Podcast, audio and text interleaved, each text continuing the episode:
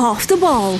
Andy Farrell was almost giddy Yeah, at yeah. the late He withdrawal wants of sex. everything Yeah. thrown at them as much as possible He was before like, the this World is Cup. per- I couldn't have planned this Yes. better. 'Cause This could happen. Maybe he did. Cup. Subscribe to the rugby stream on the OTB Sports app now. The Sunday Papers. on off the ball.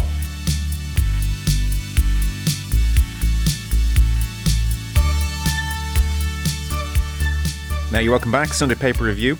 So I'll run you through the back pages. Naturally, you won't be surprised to see Messi's picture features in quite a few of them after last night. Messi puts Argentina back in the hunt, says Mail on Sunday. Beneath that, Southgate under fire. Pressure, says the Mail on Sunday, mounts on Gareth Southgate to explain Phil Foden's continued omission from his starting lineup. Sunday Times, again it's Messi. The magic's back. Messi celebrating after a strike. Messi strike sets up Argentina win over Mexico. Beneath that, very interesting story. I hope Wayne Pivac doesn't get the Sunday Times delivered because breakfast will be tense. Pivac on the brink as Wales. I return of Warren Gatland. We were just saying there before the ad break, Warren Gatland has been the paper over the many cracks in Welsh rugby over the last uh, 15 years or so, and now it seems that as uh, things hit another low point, Warren Gatland being lined up, says Stephen Thomas here, for a sensational return as Wales head coach after Wayne Pivac ended 2022 with a mere three wins from 12 games. So he says Wayne Pivac's job hanging by a thread after his side let slip a 21 point lead against a severely depleted Australian side. If a deal is agreed, it will initially be an interim appointment to take Wales through to the World Cup next year. It seems there was a WRU board meeting in secret last week to discuss the coaching situation after Wales lost to Georgia. And now it seems full steam ahead to approach Warren Gatland, which is just incredible. Uh, we have the front page of the Sunday Independent. Rory McIlroy up close and personal. So it's uh, intimate portrait there of Rory McIlroy, Paul Kimmage, part one, exclusive pages two to seven inside. So that's very much taking centre stage on their front page. And then Sunday World Sport, a lot of England stories really on the back pages here. Harry's Pain, So um, Harry Kane, the sense is from various pundits urging Gareth Southgate to rest him. So England manager Gareth Southgate urged to leave Harry Kane out of the next World Cup game, says Alan Shearer, etc. We have Mad for it. That's uh, James Maddison up and running to give Three Lions huge boost. So he's working his way back from injury. That's the Sunday Mirror today. They also have that picture of Messi. Messi saves Argies.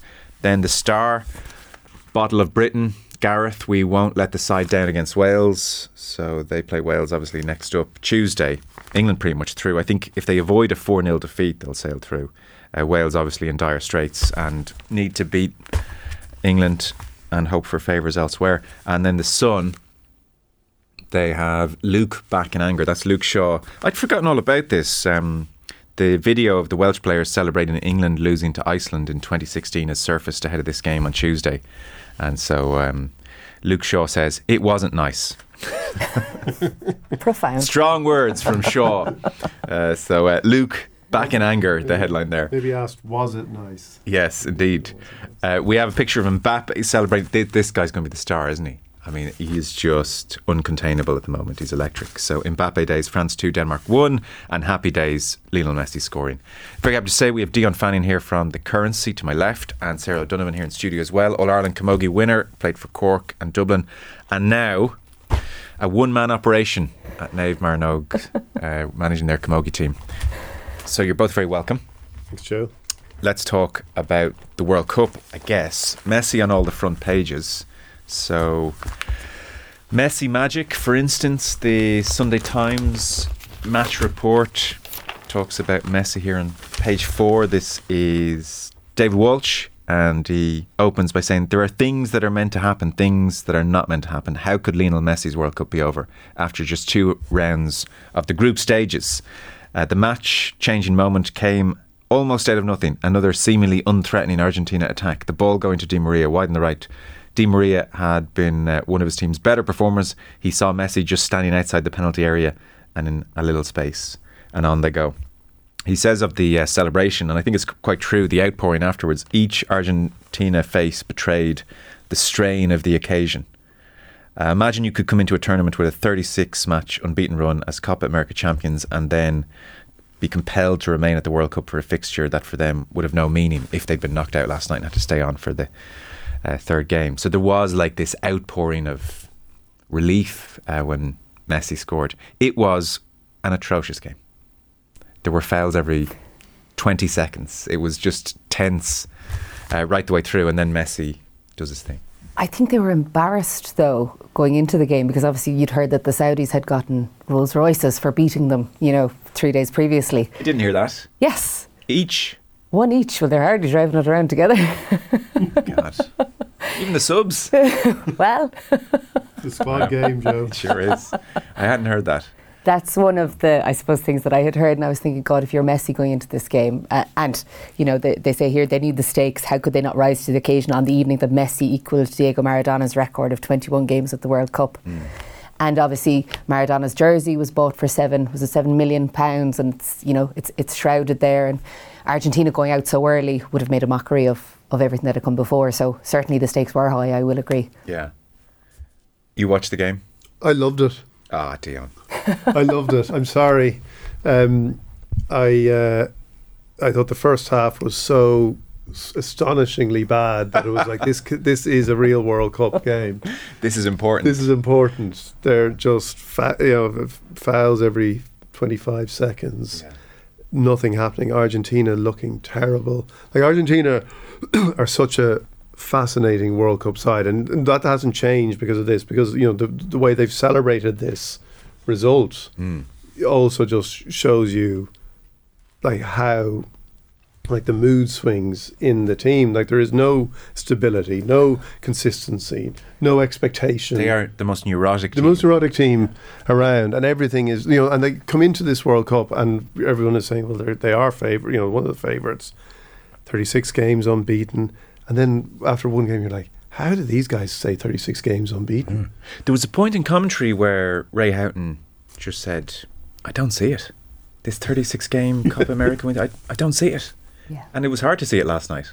But having watched the Saudi Arabia game in such detail last week, I was lucky I got to watch it and work at lunch last week. The IT guys are coming into their own in our offices. uh, they have screens up everywhere, but the intensity that Saudi played with last week and the kind of players on the line and last gaps, I think was Almani with the header, you know, off the line. And mm. Argentina had no response to that. Yeah, physically they were completely outdone. Yes, and it, they made Saudi look really athletic Yeah. and physical and intense. And as you say, you know, they've come out with a completely different mindset this time around and, and battled it out.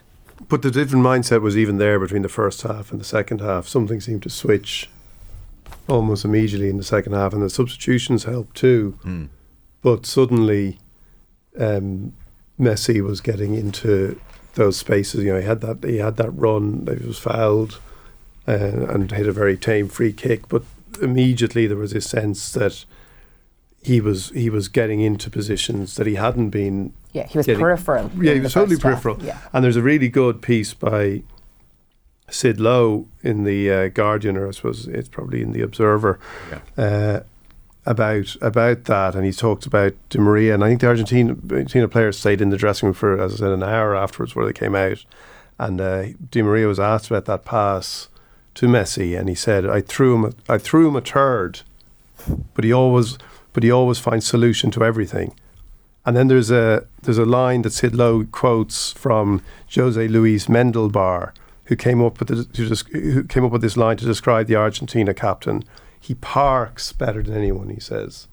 And there's an amazing clip, which I think has actually now been taken down. There was a clip going around last night of an overhead camera that just had the Mexico half at the point of, of Messi's goal or in the build up to Messi's goal. And there's an extraordinary sequence because it's all building up and it's going down the left as you're looking at it from above. And at one point, I just looked at it again. I looked at it a few times. At one point, everybody in the shot, because it's the Mexico half, everybody in the shot is moving Mm. except one person. Yeah. Everyone is moving. The referee is moving. The Mexico goalkeeper is, is moving. And, Me- and Messi is just standing still. And he says, and Di Maria said that Messi came up to him and said, they're dropping deeper and deeper. And just wait. Yeah. And so he stopped. Everyone else kept moving, and he stopped. And then Di Maria found him, Mm. and that was the difference. And then everything transformed. Mm. And it was an extraordinary, uh, like a, again, that insight. And it seemed to take even longer. You know, we all know this thing about Messi and how long he, t- you know, he used always take 5, 10, 15 minutes at the beginning of a game to kind of adjust his sort of, you know, calibrate the opposition and calibrate the, the feel of it. Now maybe it's taking, maybe it's taking a whole half for him to do it. It's But- interesting with the, I suppose, the technology that's there now. You'd be surprised if there wasn't a heat map which shows his preferred positions. That the mm. better teams or the more technically mm. advanced teams have now said, you'll find him in this pocket predominantly, put a player there to screen him off. And if they're not, they should be. But, you know, if that's the position that he likes to take up, then it seems to be naive not to know these things about him at this point in his career. Yeah, they did switch off for a minute. think he's just so adaptable. I think that's a that's an instructive line that he sensed they were dropping deeper, so I'll sit in the hole and wait. Mm. Whereas I suspect if they were pressing up high, he might have found another solution. I mean, yeah. Another heat map to show where he sits Yeah. when that happens. and it is an amazing thing. I was there eight years ago at the World Cup, and I do remember it being at the Iran game where Argentina couldn't find a breakthrough, and he came up with a moment of magic, and they won the game 1 0. And Maradona was in the stand. So you spent the game watching either Messi or Maradona dictating the song of choice at a given moment. And it is quite something to watch Messi just stand.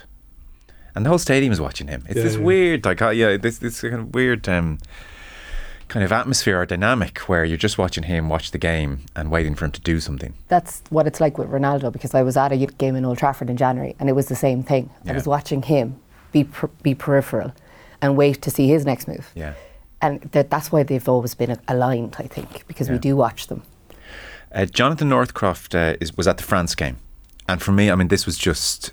I loved this game. This was just amazing football. Like he pitches it perfectly. I think he says it was a game of contrast. The Danes with their possession style against world champions, masterful at breaking from a compact shape to demolish through explosive transitions. And there was that aspect to it that uh, Denmark kept the ball beautifully. Eriksen was doing his thing, and they weren't toothless. They created chances, and then France would get the ball and just explode. And he's this great description of France. If you didn't see the game, he said France are like a cluster bomb, uh, detonating from a tight grouping in the middle of the pitch into a spray of dangerous players. Mbappe flying to the left, Dembele whirling to the right, Griezmann, Rabiot, Giroud hurtling down the middle. Denmark didn't play badly in the first half, but they got to the interval happy not to have sustained damage. Such was the ferocity of the French blitzes and then Mbappe does his thing. He calls him in this piece uncontainable, and it just does feel like that with Mbappe. So he's 23 years of age. He has scored 30 goals. This is his sixth and seventh World Cup goals last night. So that puts him in rare company. Only Pele and Mbappe have scored seven goals before the age of 25.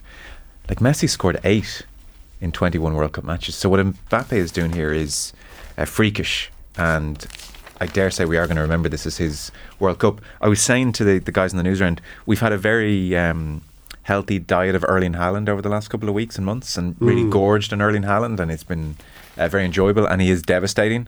But I think watching even just these two games, I'm thinking to myself, oh, okay, Mbappe is the greatest player in the world. He is the most complete, devastating player in the world. Haaland's wonderful. You can't say anything bad about him.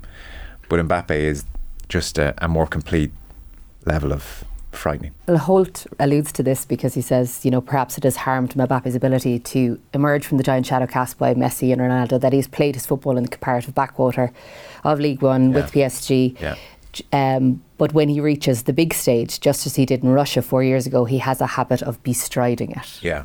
which Yeah, well, like that, that line jumped out at me too because uh, he's he's in that backwater out of choice and out of you know it's PSG. Like it isn't, and like Messi plays for P- you know we're looking you know, the three of the biggest stars at the World Cup play in this backwater Mm. because of the, the the whole the whole geopolitical aspect of football today, and you know the stuff we'll, we'll get to again about Qatar and which we, we've talked about endlessly in the run up to this World Cup. Yeah. But it is like it is an extraordinary line to say that he's playing in a backwater when he's playing for the richest club in the world. Champions League knockout stages, he rises up. But yeah, but, but it's, he's right. Like it is a backwater. It like is, he yeah. is, he's completely right. Um, and we have a different. We we know Messi differently because of what he did when he was at Barcelona. Mm. Um, and there, like there's there's no doubt about it that it is it is a different uh, is a different thing, and you suddenly do feel not quite like we've all seen enough of Mbappe. It's not quite like World Cups of old where you were suddenly seeing players that you had never seen before. Yeah. But you are, you know, it is, it is, it is a kind of a different stage. And I thought that the interesting thing about last night, one of the little glimpses of Messi was when when Christensen was bro- booked in the first half, and I he was really lucky hmm. not to get sent off because there were two player, two Danish defenders beside him, but they weren't going to catch him either. They just happened to be. They were just providing. They were like sort of trees, you know, kind of providing some cover for for the actual foul because Mbappe was going past them too. But the referee somehow looked at this and said, "Right, You're covering. you're covering." Like Even though he's made 15 yards on you in about a second. Because Didi Hamann said at halftime, he was like, well, look, you mean, is the referee supposed to judge? You know, is, if it was Giroud, is it a yellow? And if it's Mbappe, is it a red? Uh, You know, that's too much to decide. No, it's not. No. It was clearly a red. He was, I mean, he by the time they, you know, he would have been 20 metres ahead of them by the time he would have shot. yeah, no, it was a red. It was very lucky. There's, um, on the Argentinian neuroticism, there is something, though, about like when you've got such a star player like Mbappe, or I think especially in um, Argentina's case with Messi, there is something, as by the way, I think Belgium have just conceded opening goal against Morocco. Yeah, they have 1 0 down at half time. There is something with the star players where, even if they're not in a great position, their teammates feel like they have to give them the ball. It's always one of these interesting dynamics. And there's times where I think the better players are saying, oh, I was obviously a decoy here, you shouldn't have given it to me. Uh, but I feel like the burden on these Argentinian players with Messi, his last World Cup, there's something going on in that camp. They've just pitched up here and they're too emotionally wrought or something. But there's always been something going on in the camp with Messi. Like this is the thing. Like it is such an illusion. And you know, Sarah talks about Ronaldo, and like we all see Ronaldo's narcissism in full flow, Hmm. and we think Messi is the The antidote. the antidote, the lovely, humble. Hang on, and, you he's know- after taking 25 million I know, that's to- what I'm saying, from that's Saudi saying, yeah. as to be an ambassador. Yeah, Just a But nice like- fella. He's the boy next door. but like, but, but he's he's he's calling all the shots. Like in the in the aftermath of the Saudi game, Yeah. the- all the same stuff was coming out that that happened. You know, that happened last time. Happened every World Cup, and and, and I would say that some of that uh, neurotic nature of Argentina is because they're trying to Do it for him. they're trying to kind of cater to every, his every whim. And, you know, I, I also do think it's in, kind of interesting that they did, you know, part of the 36 match unbeaten run is, is winning the Copa America during a kind of a COVID, uh, you know, a COVID final in front of 7,000 people, I think it was, in Brazil when it was moved from Argentina because of COVID. And it almost like the perfect conditions for somebody like Messi who really likes to exercise his power in the shadows it's like you know he actually was able to win this win this tournament finally win a major title for Argentina when there's nobody there. There's nobody around. Hmm. And that's you know his his personality is entirely different to Maradona's which is which was blunt and expressive. But yet he has got an incredible ego. He's got a huge ego. And he is like I I won- wonder Joe if he's if he's saying to him don't pass to me. I'd say he's you know he thinks pass to me Maybe not, as yeah. much as you can hmm. So I guess a segue there is uh, Joe Brolly's been watching the World Cup as well, and he notes, I, I like with Messi, I do have. I was, I was saying to the guys during the week that I heard, was I was in a coffee shop and I, I was listen, I was two guys were ahead of me and they were talking about the Saudi Arabia game and, and you know talking about what bets they were going to put on and how many Messi was going to score. Like Messi's ruined himself for me. I took no joy last night watching Messi, and a part of me thinks, well, stop, just stop being such a killjoy and enjoy the greatest player maybe of all time doing his thing at a World Cup level. But Joe Brolly is writing here, page 12 of the Sunday Independent, anchors and pundits all part of same hypocrisy. We'll come back to his core point in a moment, but later on he does talk about Lionel Messi, meanwhile, is Saudi's ambassador, signing up to a reported $25 million a year. Ever since he has been telling his almost 400 million social media followers what a wonderful place it is, which it is unless you are gay, trans, intellectual, a reformer, a woman, a social justice activist, or a journalist, in which case you are likely to become one of the disappeared, or, if you're lucky, be tortured and let go. But hey, they gave Lionel a lovely yacht, and those sunsets are amazing from the deck. The pathetic truth is that these regimes know they can buy humans. And Messi uh, certainly did not need to be bought by anybody, but he made a choice this year to be bought by Saudi Arabia.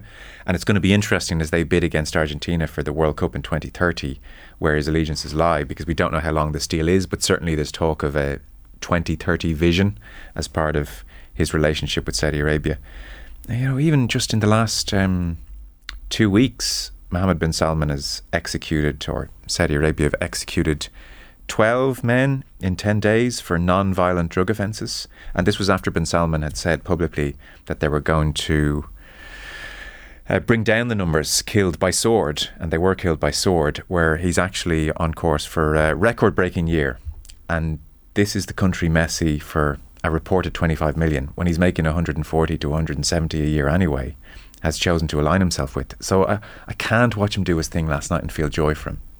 And actually, Saudi Arabia game last week, at the final whistle, Saudi were obviously, you know, cheering. They went to the crowds. Myself and my housemates were standing there going, is there any women in the crowd? And that was the uncomfortable part for me. And it's, it scanned to two Western women holding Saudi flags, but I didn't see any women of Saudi Arabian descent in the crowds as well. And I was going, God, this is something else, which is a trigger for me outside of, you know, there's, there's a million things. But as a woman at this World Cup, it didn't feel like Saudi women were being represented. Mm. And that was an, another thing that just mm. geared, you know. I was going, God, why couldn't Argentina have won this and stopped the stopped the rot, you know? Yeah. Where are you on Messi and this business then? To what extent does this affect his legacy? I think it, it, it damages his le- legacy hugely, but I also wonder at what point, and this isn't to try and to, to engage in any whataboutery. Where do, what point do you decide that he's gone too far? Is when he plays for Qatari-owned PSG, or when he switches over to become an ambassador for the Division 2030. I feel Saudi. the latter. I, Do you? Do you I, think? I sort of think he can well, play. yeah, he, maybe, yeah, maybe there's a, as an individual when you pitch up and yeah, no, I think your like, personal brand. I do look at him and go, how much money do you do you really need? Yeah. Like, what what are you doing? And there is no, and like you read, and the the Athletic had a very good piece about this during the week, and you know, Ronaldo. Uh, for all his narcissism, said to, uh, we don't know what reasons. Now Ronaldo might end up joining a Saudi Arabia club pretty soon. So he's resisted their approaches. Yeah, but like, they don't have. They're not. They can't offer him Champions League football. Yeah. Um, but anyway, he has turned it. He has turned down similar offers, and Messi is getting whatever he's getting, and it's uh, twenty five million a year, whatever. I know it does tarnish his legacy, and it it it again feeds into this sense of. Um, but again, it, it feeds into this sense of what, what we're watching at this World Cup. And as Sarah said, you know, the crowds, the every little bit of every little bit of petulance or nastiness that's reported back from from the hosts, um, it just feeds, makes it feel a little bit. Again, just feeds into that sense that this is not uh, a, a, a place for this tournament, and what Messi's doing, it definitely tarnishes his legacy. But again, it's you know, I'm not. I actually shouldn't uh, make a but there, but it is the same as Newcastle being owned by by Saudi. All these things, all these elements of uh, nation states and petrostates getting involved in football, Yeah. um, tarnishes them. But I wonder, is this the best thing for Ronaldo to go there? Because you see in the papers, Portugal and Ghana was practically empty. He goes there and he says, "Where's the adulation? Yeah. If I go to Saudi, you know, am I going to have the crowds? Am I going to have the same adulation as I have in the Premiership? And maybe he decides to go to America instead, because if he's looking for adulation at the end of a big career, and he can't get Champions League football, it's not going to be found in Saudi. Not the most virtuous reason to pass on Saudi, but you could well be right, I suspect. Uh, we're going to take a short break. We'll come back to that Joe Brolly piece. There's loads more to through on the World Cup front, and then there's Paul Kimmage's uh, chat with more Rory McIlroy, which is uh, full of interesting bits as well. Back in just a couple of moments.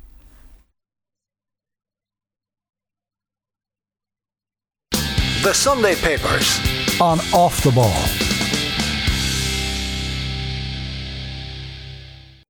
The Sunday Papers. On Off the Ball. You're welcome back. We're going through the Sunday papers. We have uh, Sarah and Dion still with us, Sarah Donovan, Dion Fanning. So we were just uh, picking through the, the Joe Brolly piece in the Sunday Independent, and he had talked about Lionel Messi and his relationship with Saudi Arabia. It's a wider piece. He's talking really about the whole saga. And so he's talking about the 6,500 migrant workers who have died, uh, reportedly averaging 40 cent an hour in pay. The regime has spent 229 billion dollars. Second, by the way, in spend is Brazil, spent 19 billion. So where the 229 billion has gone, uh, I'd suspect is an interesting question.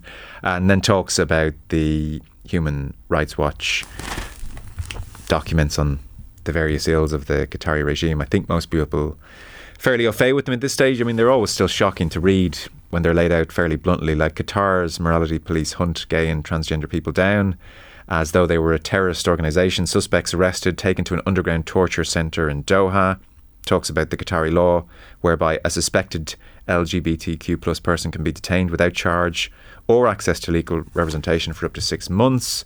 And then there's this uh, Human Rights Watch report, which is honestly just too graphic to read out for this time on the radio. And if you've got kids in the car, I'm conscious of that as well. But uh, somebody, I'll give the, the broad strokes.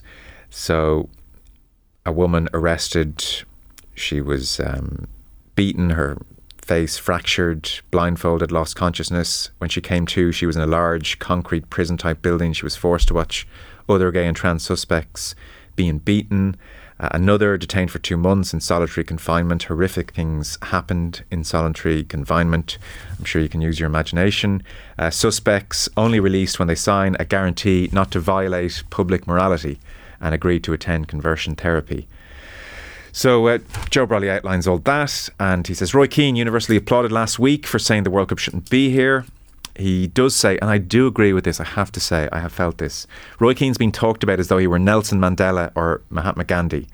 And he says, like the English captain Harry Kane, who bravely decided not to wear the armband after being threatened with the yellow card, Roy decided to take the money and be a good boy, he says. I agree less so on that part, I have to say. I mean, I feel there is a difference between working for, for instance, in this case, ITV or BBC, and working for beIN Sports, as Gary Neville is doing. I think you can draw that distinction, but I understand still where Joe Brolly comes from here. On the um, Roy Keane being talked about as though he were Nelson Mandela, like even the front page here of the Sunday Independent, even Brendan O'Connor's piece, Roy Keane somehow the moral compass of the world. He says, in other news, Roy Keane's become the moral compass of the world. Uh, Roy has uh, managed to stand back and apply unflinching core clarity to the situation with statements like the World Cup shouldn't be happening in Qatar. Uh, Keane is allowed to do his uh, punditry while still condemning the whole enterprise because that's pretty much what everyone else is doing, which again is um, a point similar to Joe Brolly's. I do think there has been a halo effect on Roy Keane's comments. I mean, it's as if nobody has said boo about this World Cup, and Roy has pointed out we shouldn't be here or the World Cup shouldn't be here, and I think it's been applauded too much. Well, no, I what I thought was interesting about it, and I hadn't until uh, you read out that Brendan O'Connor piece. I hadn't seen anyone comparing him to Nelson Mandela or he Matt doesn't McGill. dare to be fair. No, I know, but that idea, like, the moral compass of oh, the world. I think I think he's gone Well, viral. well, like, oh my god, Roy Keane know, I think finally it saying went, it. You well, know? it went viral, but I think one of the reasons it went viral was because he didn't seem to be he didn't seem to be conflicted. He didn't feel seem to feel any need to justify himself being there and also say the World Cup shouldn't be there. Mm. And I don't think you need to justify that. I think you can be there because that's where the World Cup is, and it's it's very and you can equally then say the World Cup shouldn't be here. I think it's viral. Honestly, I think it's viral because it's Roy Keane. I think if Joe Cole had said exactly the same sentence, it wouldn't have gone viral. I'm being honest. I think there is a well, halo that's, well, effect that's a here. diff- yeah. Well, that's uh, that's a different. That is probably part of Keane's charisma yeah, and it's ability. who's saying it, not what was said. Yeah, but but I think it was. But I do think he didn't like he didn't try and dress it up in terms of I'm going to be shining a light on on Qatar issues here. Like I'm gonna, I you know I will be doing this with great reluctance because but it's important for me to offer my journalistic insight. Sure. He just said it shouldn't be here, End and it was, and it was it was a straightforward But I statement. think, yeah, I think also he's been doing consistently good work as a pundit over the past three years. And it's kind of culminated at this World Cup with him having an opinion that people go to first. And that's probably why it's getting more prominence. If he had been out of the limelight over the past three years, perhaps it wouldn't have taken as much store as it has. So it probably comes down to the fact that he's, you know, really well known now because of the amount of work he's put in. So he's essentially gone from working in the office to the CEO, you know. Yeah. Don't get me wrong. I loved when he said it. Mm. I thought it was great. But I do think there's been an overreaction as if finally someone has said this about this World Cup. People have been saying it for a decade. Roy Keane says it, we all jump up and down. Not a touch of that, no. Maybe I'm just trying to think. Yeah, I, but I wonder if a lot of them, like you know, Joe does touch on like the Gary Neville comments and Yeah. like and you know, and Neville again would be the example of somebody who uh, There's a hypocrisy at the or- heart. or- of yeah, and he's in trying to kind of justify themselves in some way. Like you get the feeling with Roy that if they said, "Well, uh, there's no, you know, there's nothing happening here for you," he'd be like, "Fine, that's okay." True. Um, But and he that's and that just also said- yeah. He just said it shouldn't be here. Lads. Yeah. you Yeah. know, it's not profound. No. yeah, yeah. It's wonderfully straightforward, and, and that is his great gift, I suppose. Yes. Uh, Paul Rowan is, I guess, an aspect of the uh, any World Cup is punditry wars and who's winning, who's losing, who's up, who's down. He has a piece on Roy Keane, Paul Rowan, in the Sunday Times. Can't take our eyes off you. Uh, Roy Keane is last in the course as an ITV pundit at the World Cup, and he's still speaking his mind. So um, it's just a piece really about Keane, and he is box office, and he's always been box office. And he says uh, Gary Lineker accuses him of playing up to his hard man image, but there's no evidence that Keane is faking it. If anything, he can't help himself, even if it means that his days as a football manager recede even further into the past. Where does he go to from here? On to I'm a Celebrity, Get Me Out of Here if the noise is coming from both the Keane and ITV camps are anything to go by. Like most people, Keane has his price. And uh, Paul Rowan speculates here that a stint on I'm a Celebrity might just propel him to the status of national treasure, and he definitely has the common touch. How would Roy Keane do on I'm a Celebrity, Get Me Out of Here?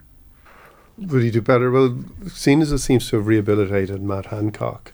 Has it? Yeah, that's what I, I haven't. I haven't watched. I watched a couple of early episodes or a couple of bits of the early episodes, and I haven't watched it since. What's the redeeming aspect of it? well, apparently he's. I, I I'm led to believe. I sound like one of these people who watches all of it and then pretends I don't. But uh, I read something yesterday. Just tell us what you thought when you watched it. you?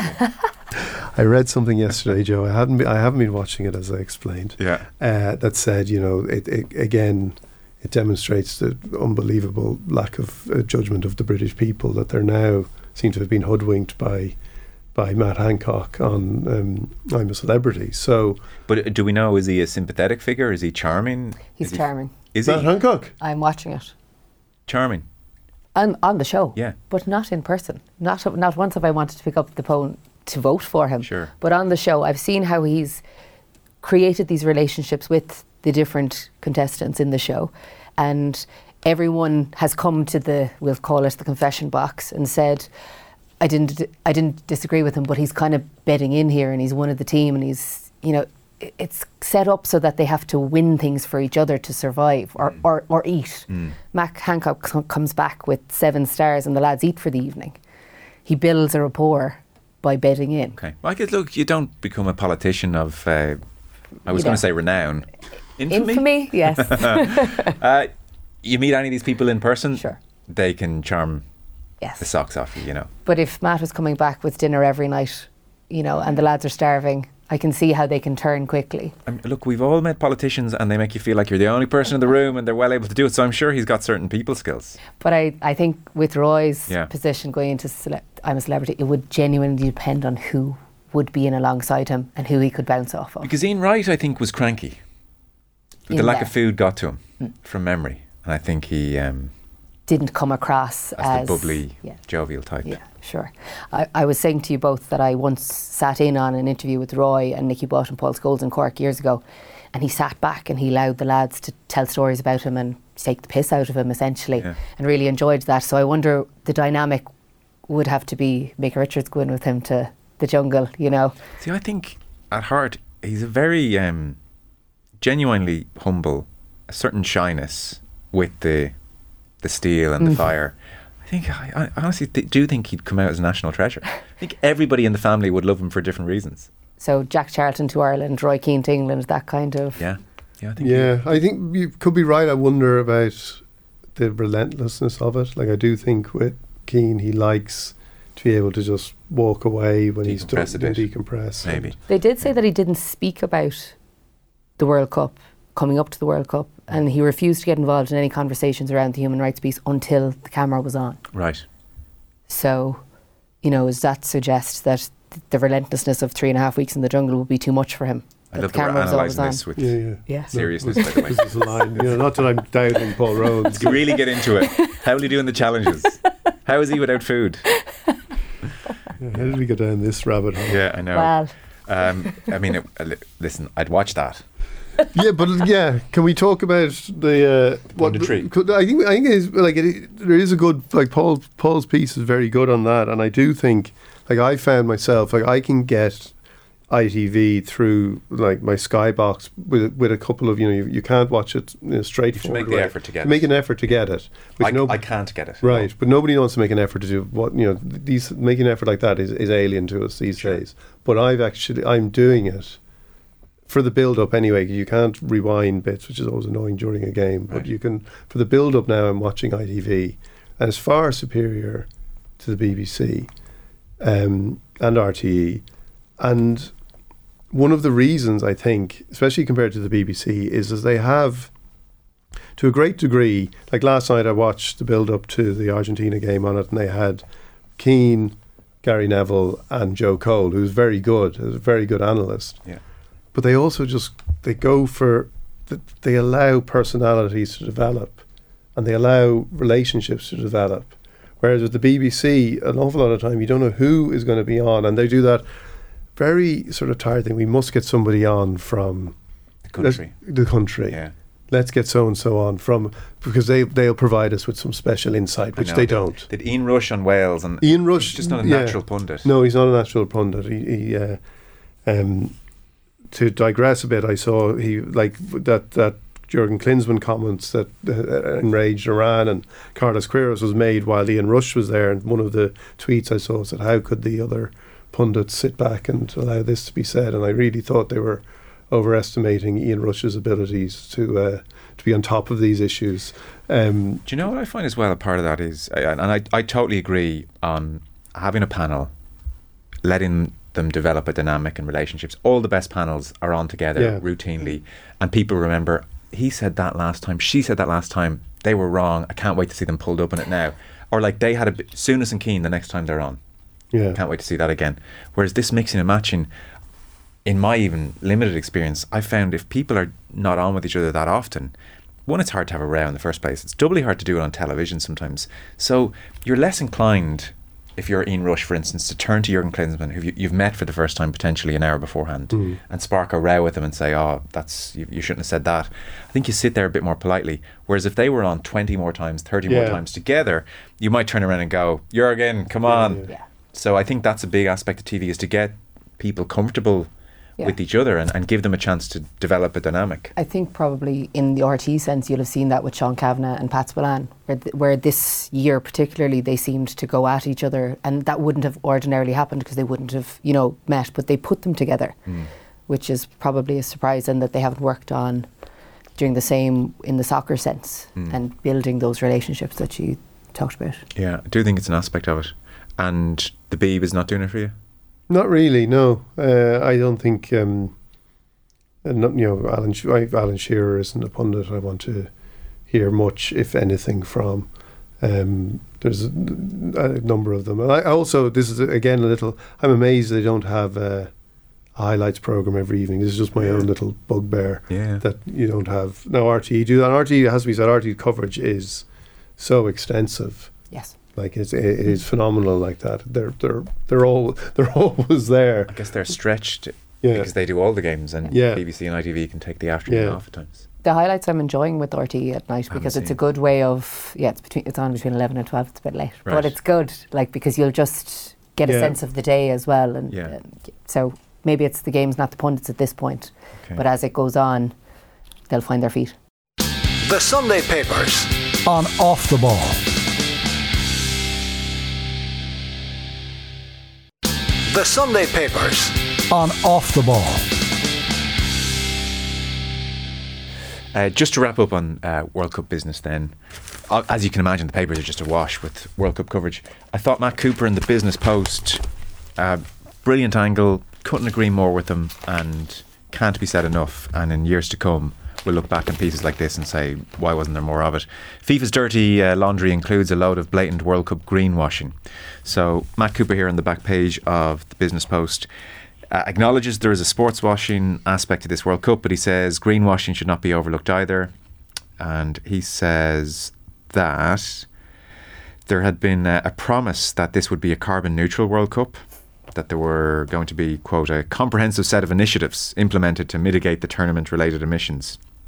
But uh, it seems, as Matt Cooper says, this is as about as about as accurate as fans being told they could drink beer at the matches in Qatar. Not only is this a carbon neutral claim a blatant falsehood, there are now suggestions that guess what? This tournament may be the biggest single carbon contributor the world has ever experienced outside of war.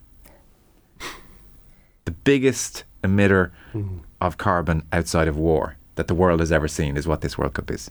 Because I saw Miguel Delaney the other day just tweet. He's like, "There's an, this is like he was out for a run. Yeah, There's like an air conditioned he's in an air conditioned park. Yeah, yeah. route across the desert, and we're all sitting there going, "I'm sure that's carbon neutral." Yeah. So But if there's no grass in a desert, why would you know not assume that it could be possibly carbon neutral? well, I'm coming to the grass. Don't worry. Thank you. So um, the common estimate had been that this tournament would contribute 3.5 million tons of carbon. However, however, there's a smart person at the University in England who says the true number now is 10 million tons as opposed to 3.5. It's now 10 million. And the uh, biggest offenders are the so-called energy efficient stadiums. Um, which are rarely at capacity as well. On the grass point, Matt Cooper says it gets worse. Grass seeds were flown in from North America on climate controlled planes to allow for the construction of the pitches. Eight stadiums, 136 practice fields. Uh, they're doused with 10,000 litres of desalinated water every day in winter. In summer, it's five times that amount. That's 136 practice fields, all the pitches as well. And obviously, all the flights in as well. Qatar has boasted 1,300 airline flights to and from the country during the World Cup. So take no notice, he concludes, of whatever environmental claims FIFA makes about this tournament. So again, the biggest carbon emitting event outside of war in the history of the planet. Well, we shouldn't be surprised because I was just jogged my memory when you talked about the grass seeds there. Where do uh, where do the cows in Qatar come from, Joe? Uh, do they have many cows? They do I don't know. Australia Do they? they imported their cows from Qatar or from Australia when there was uh, during the blockade with Saudi Arabia. No, over the last five, six Yeah. years, yeah. They brought in they flew in all their cows. I so do. I, they, you know, we're trying to reduce our national herd. They they imported their national herd. I do think increasingly this is going to have to be a conversation around sport because the carbon footprint is astronomical with sport, and even all these tournaments where you're flying here and flying It's there. crazy. The URC even this year when they brought in all the South African teams. I mean, I did feel like an idiot almost saying it on Monday Night Rugby, but I, I did raise it with I can't remember who the pundit was. The carbon footprint here is nothing to be feeling good about. No. Well, Formula One is a, Wow, is yeah. a great example. And all, all FIFA could have started at a point where the stadiums were already there and grass was already there, and that would have been as good a start as any. But, but they would have had to start somewhere else.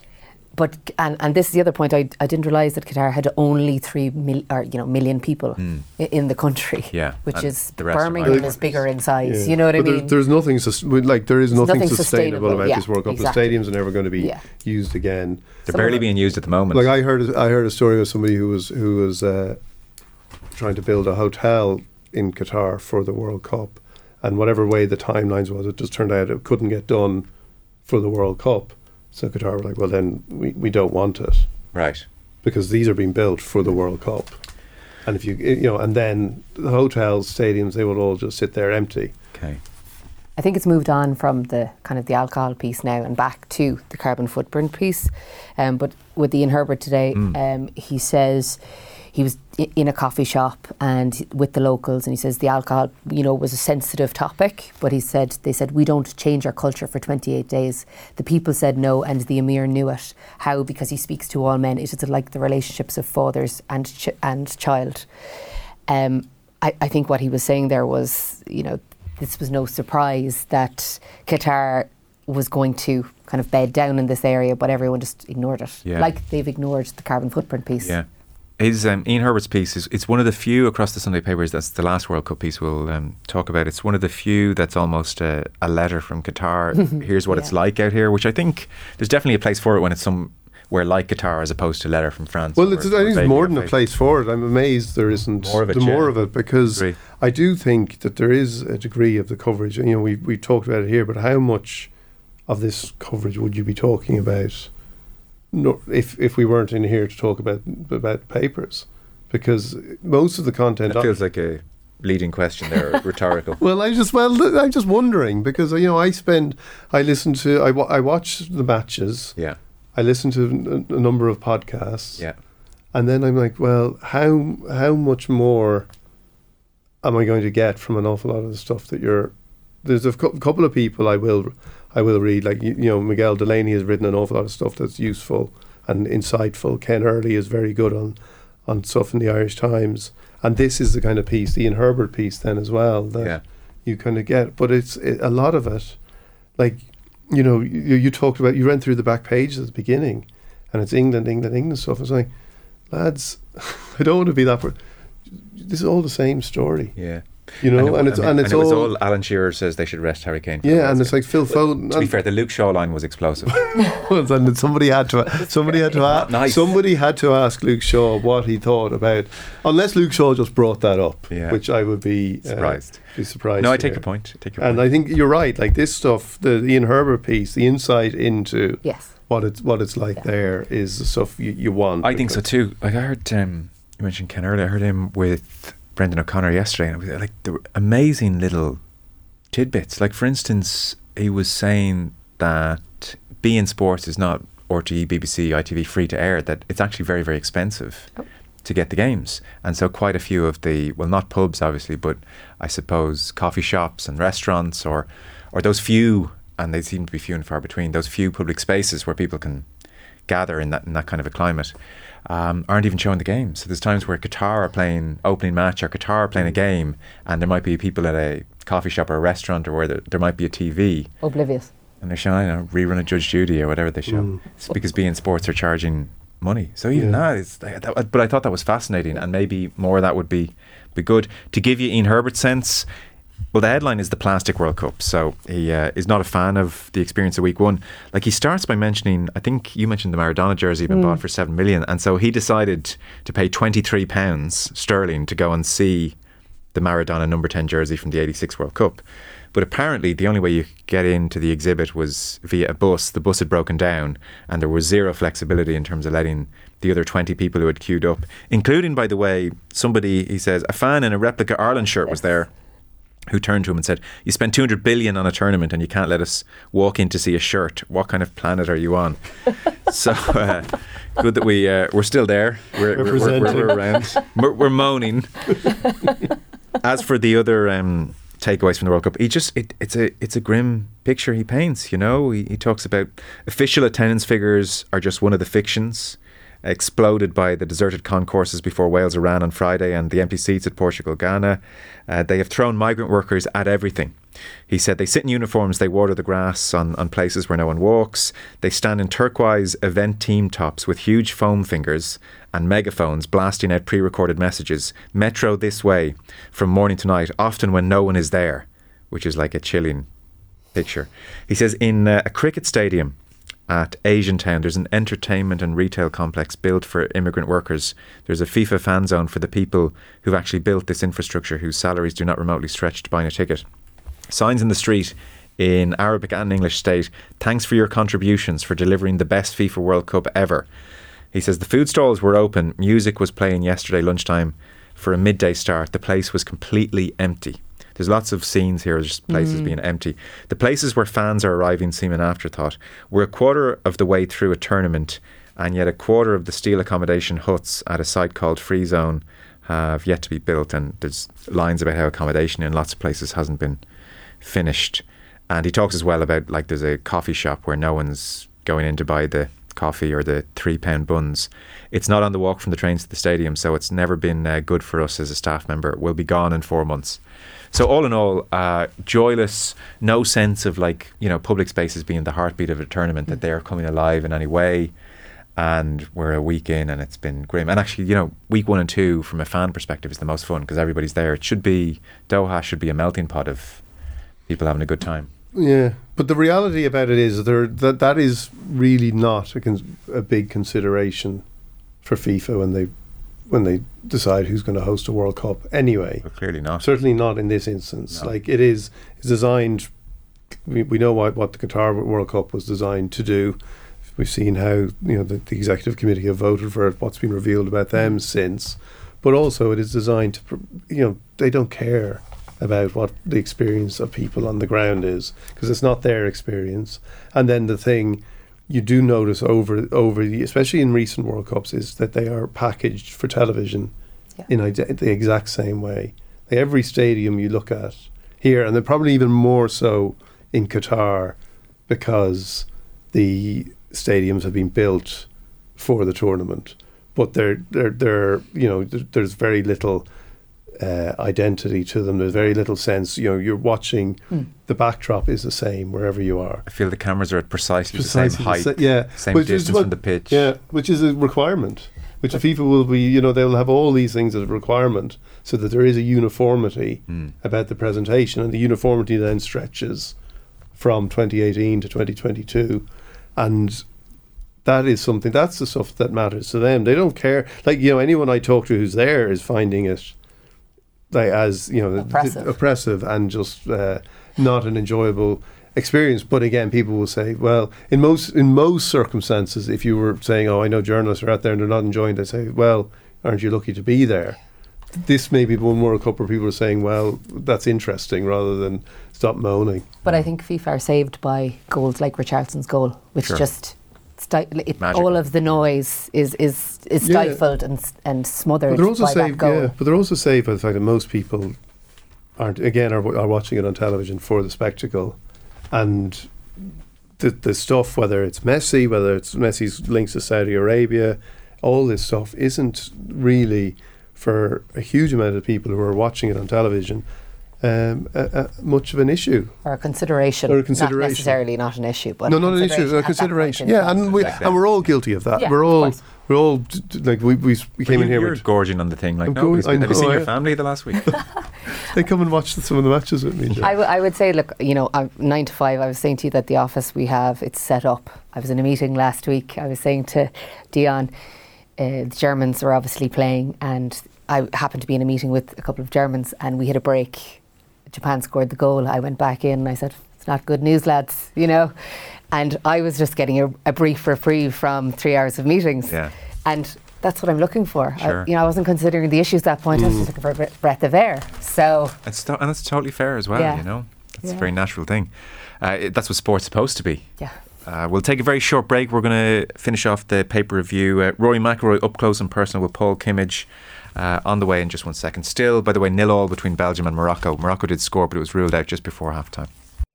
The Sunday Papers. On off the ball.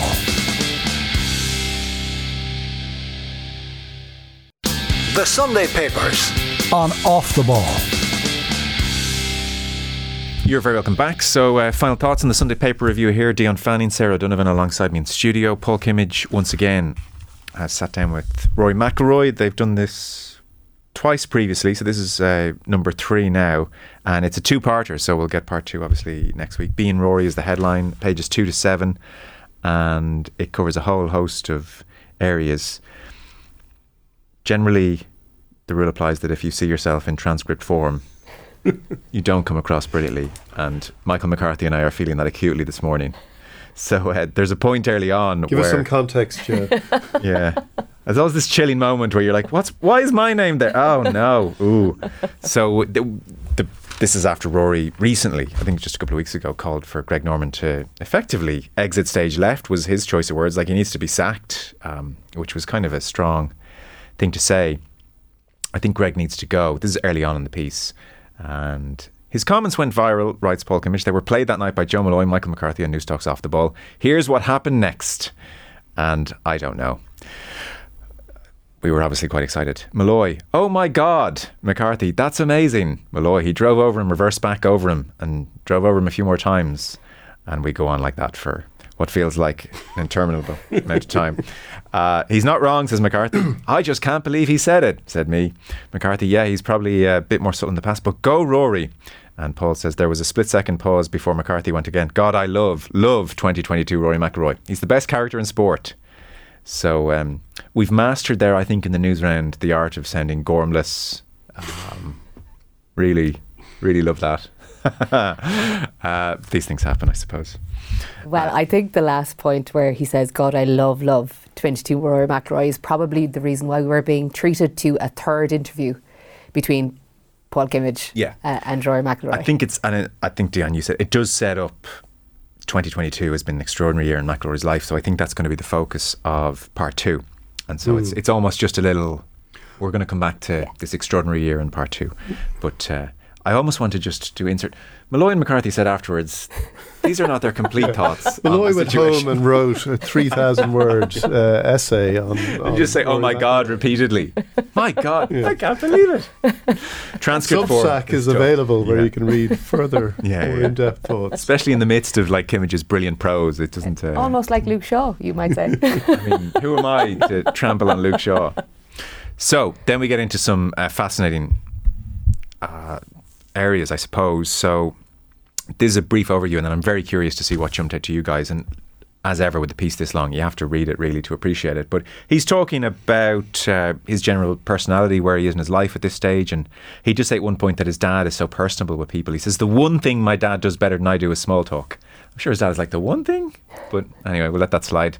And Paul Kimmage uh, says that he's maybe a bit more like his mother because he was recalling saying hi to Rosie, and Paul Kimmage just says, I could sense her reserve straight away, do not disturb. And McIlroy says, Yeah, my mum sits back, observes, tries to scope everything out. She's definitely a better judge of character than me or my dad, which is very interesting line. Uh, when she trusts you, she is fiercely loyal and protective. And Paul says, I get the same vibe from Erica, who is McIlroy's wife.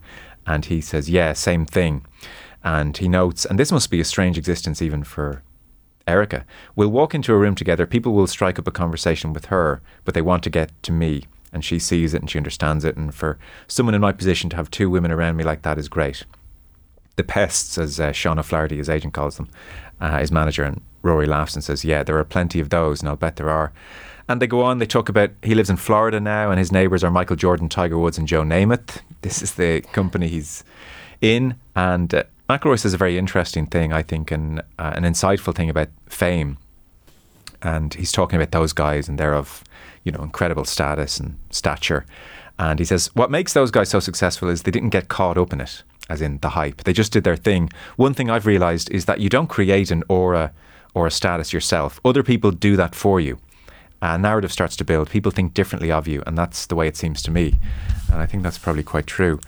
So they go on and they talk about the Open, where McIlroy finished second to Cam Smith, and he talks about the whole experience of the crowd being almost viscerally in support of him. And he talked about almost trying to block that out, to stay away from that during the tournament. Talked about the night before going out as leader. How did you sleep? Better than I thought I would. The suite was at the front, but our bedroom was tucked in behind. It was a dark room. It was lovely being able to leave the windows open at night and get the fresh air in. I woke up early, had breakfast with Poppy at seven, tried to take a nap. That's usually my routine when tea times are late, but that nap, I couldn't sleep. I was just lying there with my eyes shut. And uh, he's um, very honest with himself about the open loss where Cam Smith came from behind and won brilliantly. And that day, McIlroy, I think, you know, it's the big regret I suspect of his year. He just didn't grab it enough. And Paul Kimmage mentioned speaking to Harrington. He said Viktor Hovland was the undoing because uh, McIlroy played with Hovland. And McIlroy says, because he didn't play well, Paul Kimmage says, because you had him covered. Harrington said if you had been playing with Cam Smith, you would have been, it would have been different. You know, that you would have, I suppose, have to respond to Cam Smith's charge. And McIlroy says, and I think he's absolutely right here, it's all hindsight. I feel that passing the blame onto someone else uh, is, is, you know, would be the Hovland theory. For me, it's very simple. There were four up and downs that I didn't get. That was the difference between winning the Claret Jug, not winning it. And he talked about the aftermath, which was fascinating. I went back to the hotel. Erica's parents were there and I just put Poppy to bed. There were more hugs, more tears. I didn't see my parents until the next morning. Paul says, I saw them that night in the hotel restaurant. Rory, yeah, there were a lot of people up there that I knew, but I couldn't face it. I just couldn't. I wanted to crawl into a hole. We stayed in the hotel room, that's him and Erica, ordered some food, a bottle of wine. What did you talk about? I'm sure there was a bit of, I don't feel like I did much wrong. Because at that point, you, you start to think about things. I could have got up and down on three, should have made birdie on nine, should have made birdie on 12. You know, all the SH1T Erica just doesn't want to hear. But I give her credit for sitting there listening to it. I'm sure we tried to watch something on TV to get away from it. That's a tough night. It's a shit night. Did you sleep? I got to sleep quickly. I think the outpouring of emotion coupled with a couple of glasses of red wine knocked me out. But I woke at three or four in the morning and that was it. You're just lying there wide awake and thinking about it all over again. When did you see your parents? Next morning before we headed off. It's funny. I'm always okay with my dad, but when I see my mum, I'm like, wow, floods of tears. If you're a golf fan, you'll be super interested in that period where McIlroy tried to chase Bryson DeChambeau's length. Hmm. And right through that period, when I wasn't saying things like, oh my God, uh, and we were talking about Rory, this period confused me no end. So what happened here, if you're not a golf fan, is that Bryson DeChambeau won the US Open by being slightly wild off the tee, but super long. And that shouldn't happen at a US Open.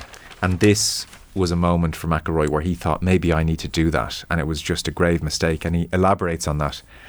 So Kimmage says after DeChambeau wins the US Open in that fashion, now he's in your head. Rory, yeah. Might have been a touch of an ego thing. There was a part of me that thought, well, I can do that too.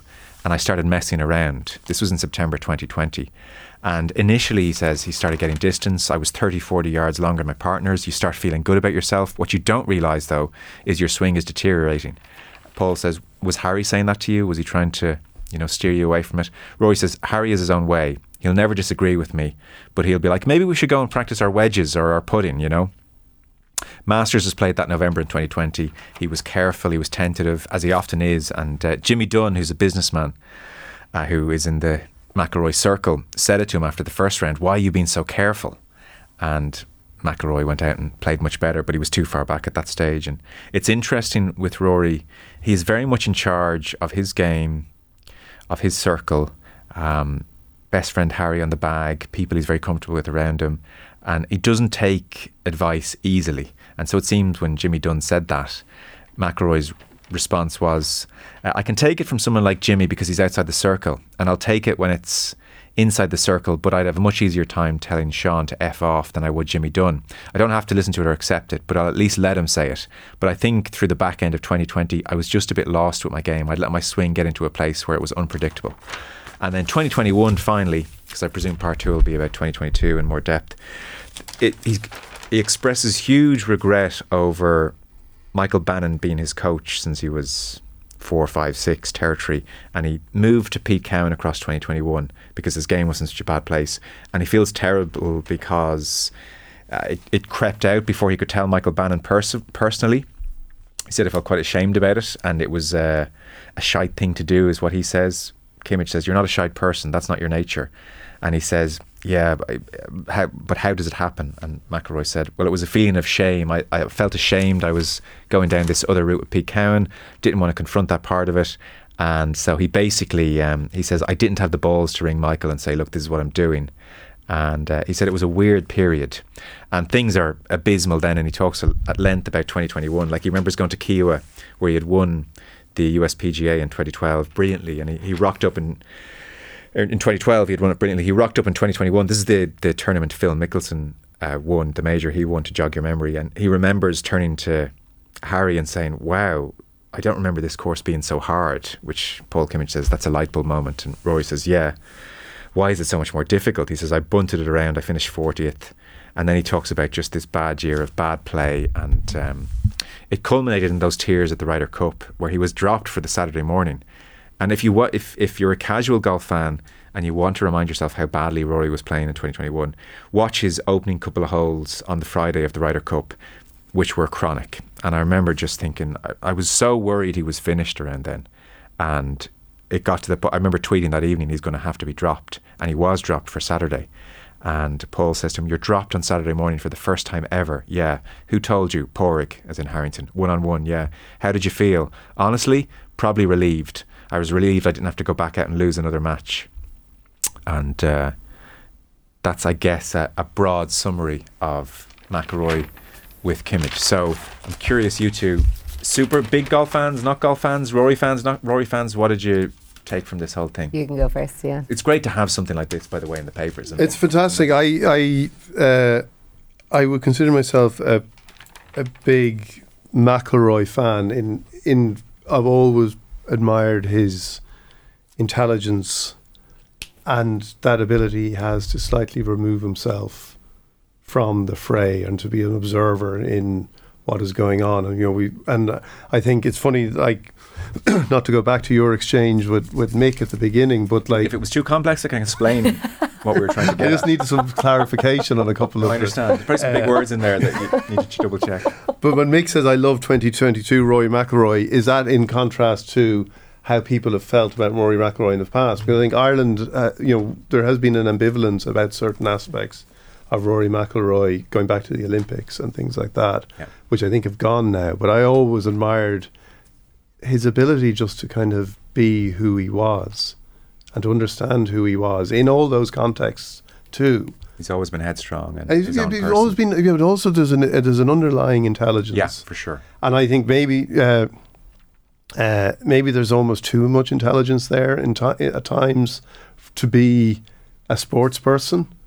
Or to be a sports person of the, uh, to do everything that a sports person really has to do in terms of because I think with Rory there's a line I may have used on this before there's a line in uh, a Philip Roth book about a character it's in American Pastoral and there's a sports person character and they say about him that he had no need for irony. Irony was a hitch in his swing. He's a baseball player, and I, you know, and McIlroy, I think, has a sense of irony, and he has a sense of, and you know, when he talks about his Aura. and aura and that stuff, he has an awareness of what is actually happening here, whereas other people think they have an aura. think they have an aura. Yeah. Ronaldo thinks he has an aura. Um, and maybe that is why Ronaldo is able to kind of do the things Ronaldo has done. And at times, like like McIlroy is an astonishingly successful golfer. But you know, when, when you again look at what what was sometimes expected of him, I think he has taken a slightly different road, and part of it is because of that little bit of distance he has.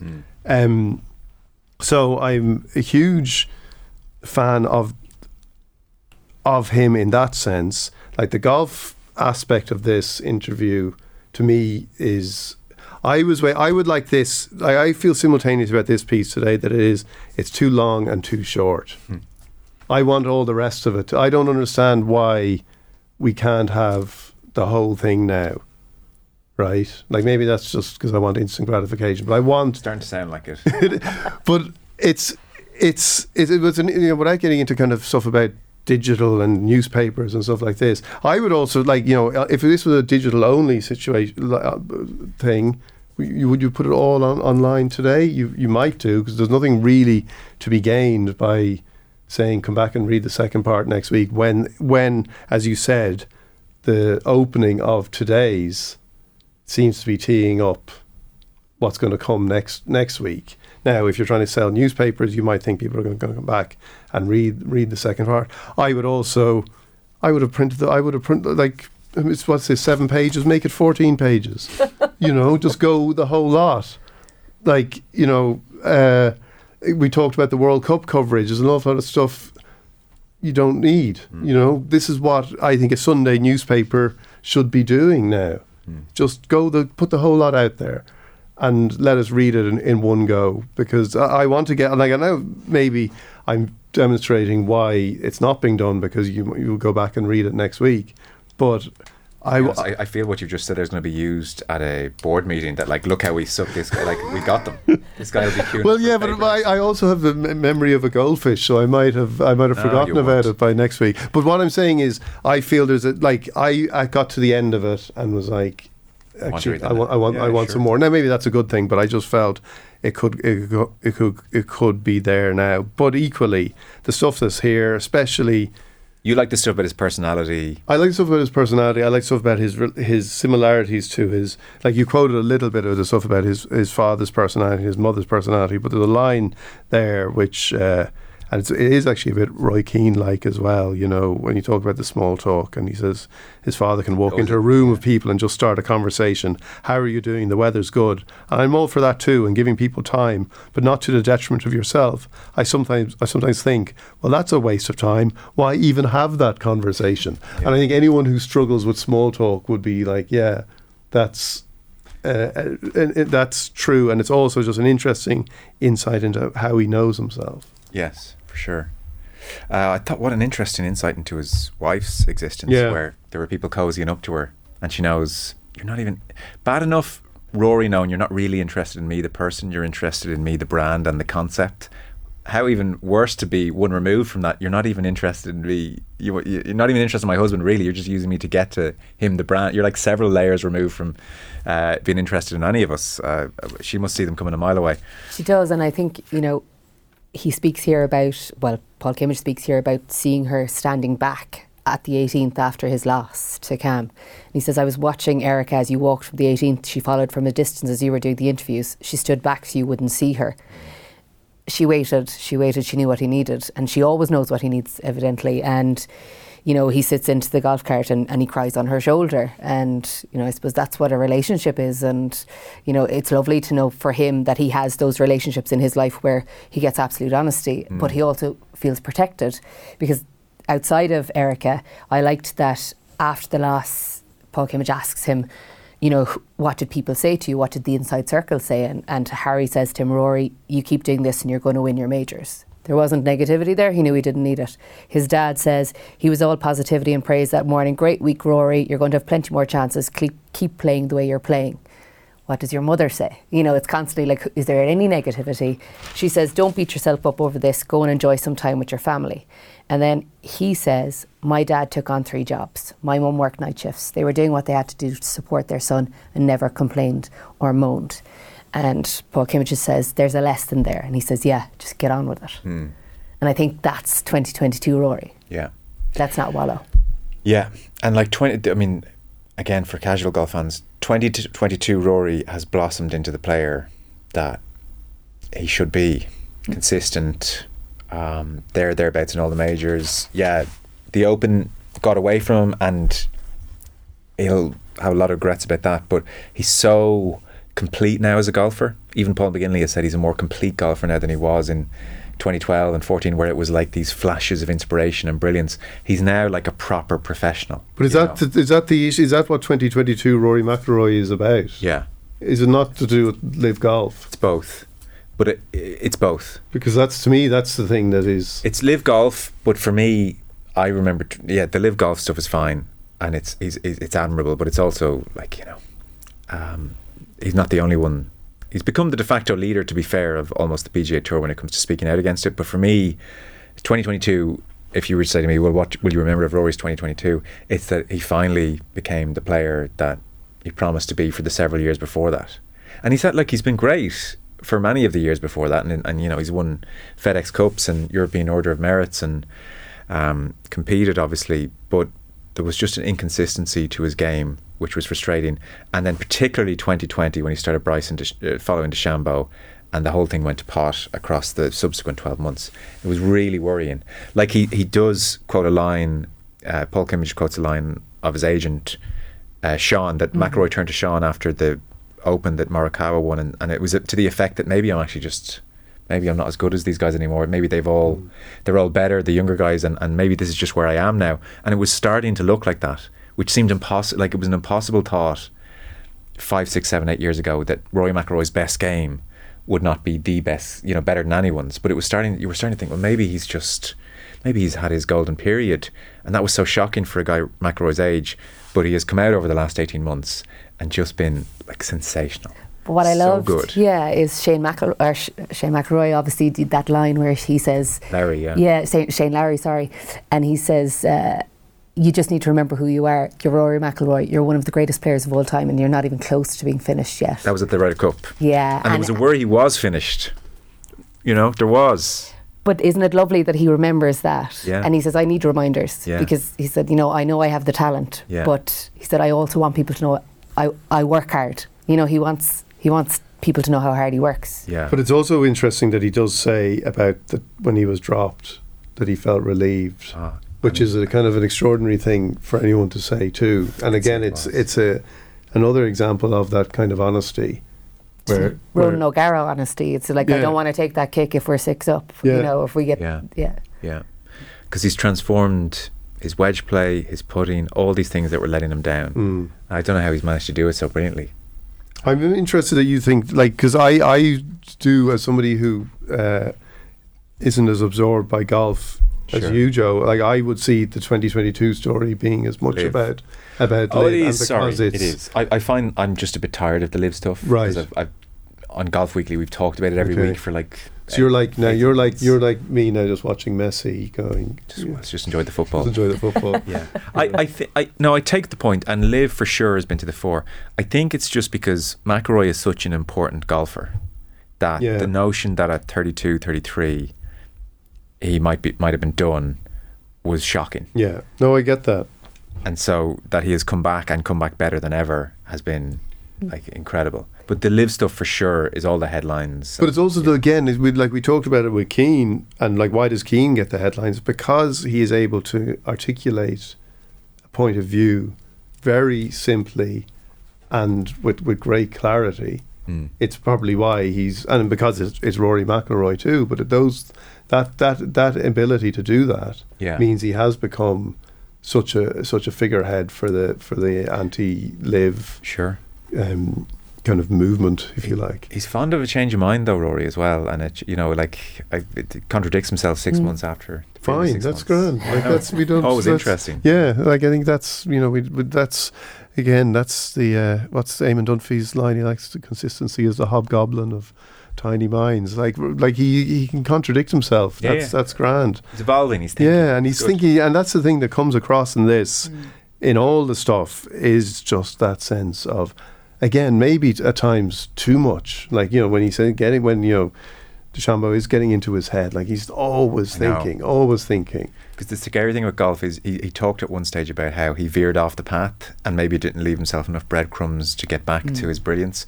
Golf is a sport where you can go down a, a wrong, you can take a wrong turn and you mightn't find your way back. Thankfully, he has. But because he talks about that. I don't want. I need to train. I should have taken two months off.